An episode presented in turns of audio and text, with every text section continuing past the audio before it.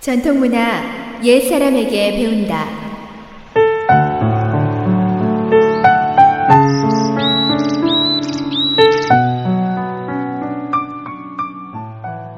SOH 청취자 여러분, 안녕하십니까?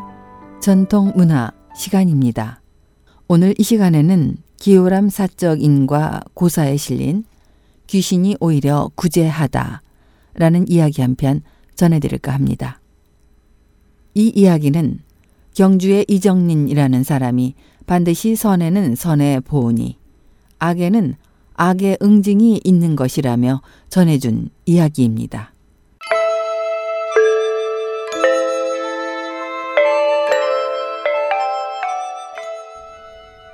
예도 옛적 유씨 서생이 어느 낡은 절에서 책을 읽고 있을 때였습니다.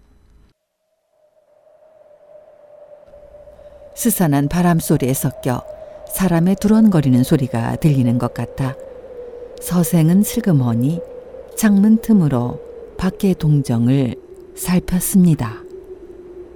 과연 희미한 달빛 속에서 두 사람의 그림자가 어른거리고 있는 것이 보였습니다. 도둑이야! 서생은 냅다 소리를 질렀습니다. 우리는 도둑이 아니에요. 당신에게 부탁하러 온 겁니다. 그들은 시루 죽은 목소리로 말했습니다. 부탁하러 왔으면 당당하게 문을 두드릴 것이지 왜 담장 밑에 서성거리며 사람을 놀라게 하는 것이오. 저희는 전생의 업 때문에 악의 길에 떨어진 지 거의 100년이 되어 갑니다. 부엌에서 음식이 만들어지고 냄새가 풍겨오는 끼니마다 저희가 겪는 굶주림의 고통은 불지옥 속에서 몸이 타들어가는 것 같습니다. 우리가 한동안 당신을 몰래 엿보니 자비심이 있으신 것 같아서 남은 국과 식은 죽이라도 있으면 한 그릇 얻어먹어 볼까 하고 여기서 서성거리고 있었습니다. 불가에서는 늘 참회하는 법사를 행하여 당신 같은 귀신들을 구제하는데 당신들은 어째서 스님에게 초도를 해달라고 하지 않으시오? 귀신들이 초도를 만날 수 있는 것도 역시 전세에 착한 인연을 심어 놓아야 합니다. 우리는 지난 생에 벼슬길에 급급해한 나머지 권세 있는 사람을 찾아다니며 출세기를 열고 그가 세력을 잃으면 우리는 곧 얼굴을 돌리고 못 본 채 했습니다.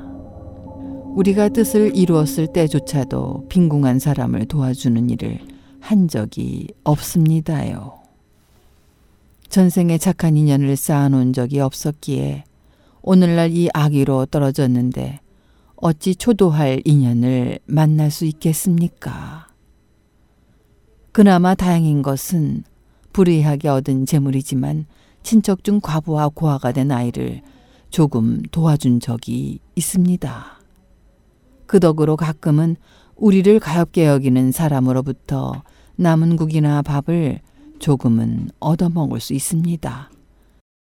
그것조차도 없었다면 우리도 부처를 비방하다 대지옥에 떨어져 음식물이 입 근처까지 오면 갑자기 잿더미가 되어버리는 목건년의 어머니처럼 끝없는 굶주림의 늪에서 헤매고 있을 것입니다. 설사 법사의 대신통력이 있더라도 본래의 업력은 반드시 갚아야 한다는 것을 우리는 이제야 뼈저리게 느낄 수 있습니다. 서생은 이 말을 듣고 불쌍한 마음이 일어나 그들에게 먹다 남은 국과 죽을 내주었습니다. 아기들은 그것들을 먹은 후 감격에 겨워 울면서 절을 하고 떠나갔습니다.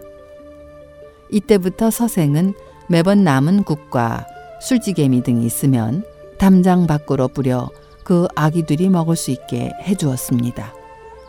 아기들이 이에 감응하여 와서 흠양하고 돌아가곤 했으나 어떤 행적도 말소리도 내지 않았습니다. 몇 년이 지나 어느 봄날 밤 담 밖에서 서생을 찾는 소리가 들려 문을 열어보니 언젠가 밥을 빌려왔던 아기들이었습니다. 그들은 기쁨에 겨운 목소리로 말했습니다. 오랫동안 당신의 도움과 보살핌을 받아왔는데 오늘은 그동안의 고마움을 전하고 작별 인사를 하러 왔습니다. 저희들은 하루빨리 업을 갚고 이곳을 초탈하고자 했으나 방법을 몰랐습니다. 그러던 중 마음을 비우고 착한 일이나 좀 하고자 숲속으로 활을 가진 사람이 들어오면 산 짐승들에게 먼저 알려 피신하게 하고 그물을 가진 사람이 오면 귀신 소리를 내어 들어오지 못하게 했습니다. 이 일념이 신령을 감동시켜 우리의 죄업을 면해 주시고 오늘 사람의 몸을 받아 탁생하러 가는 길에 선생님께 인사를 드리고자 찾아뵈었습니다. 서생은 이 일이 있은 후 게으르고 욕심을 부리며 남의 것을 탐내는 사람들에게 늘 이 이야기를 들려주며 경고했습니다.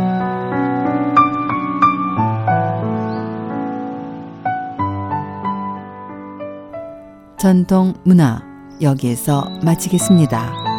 다음 이 시간까지 안녕히 계십시오.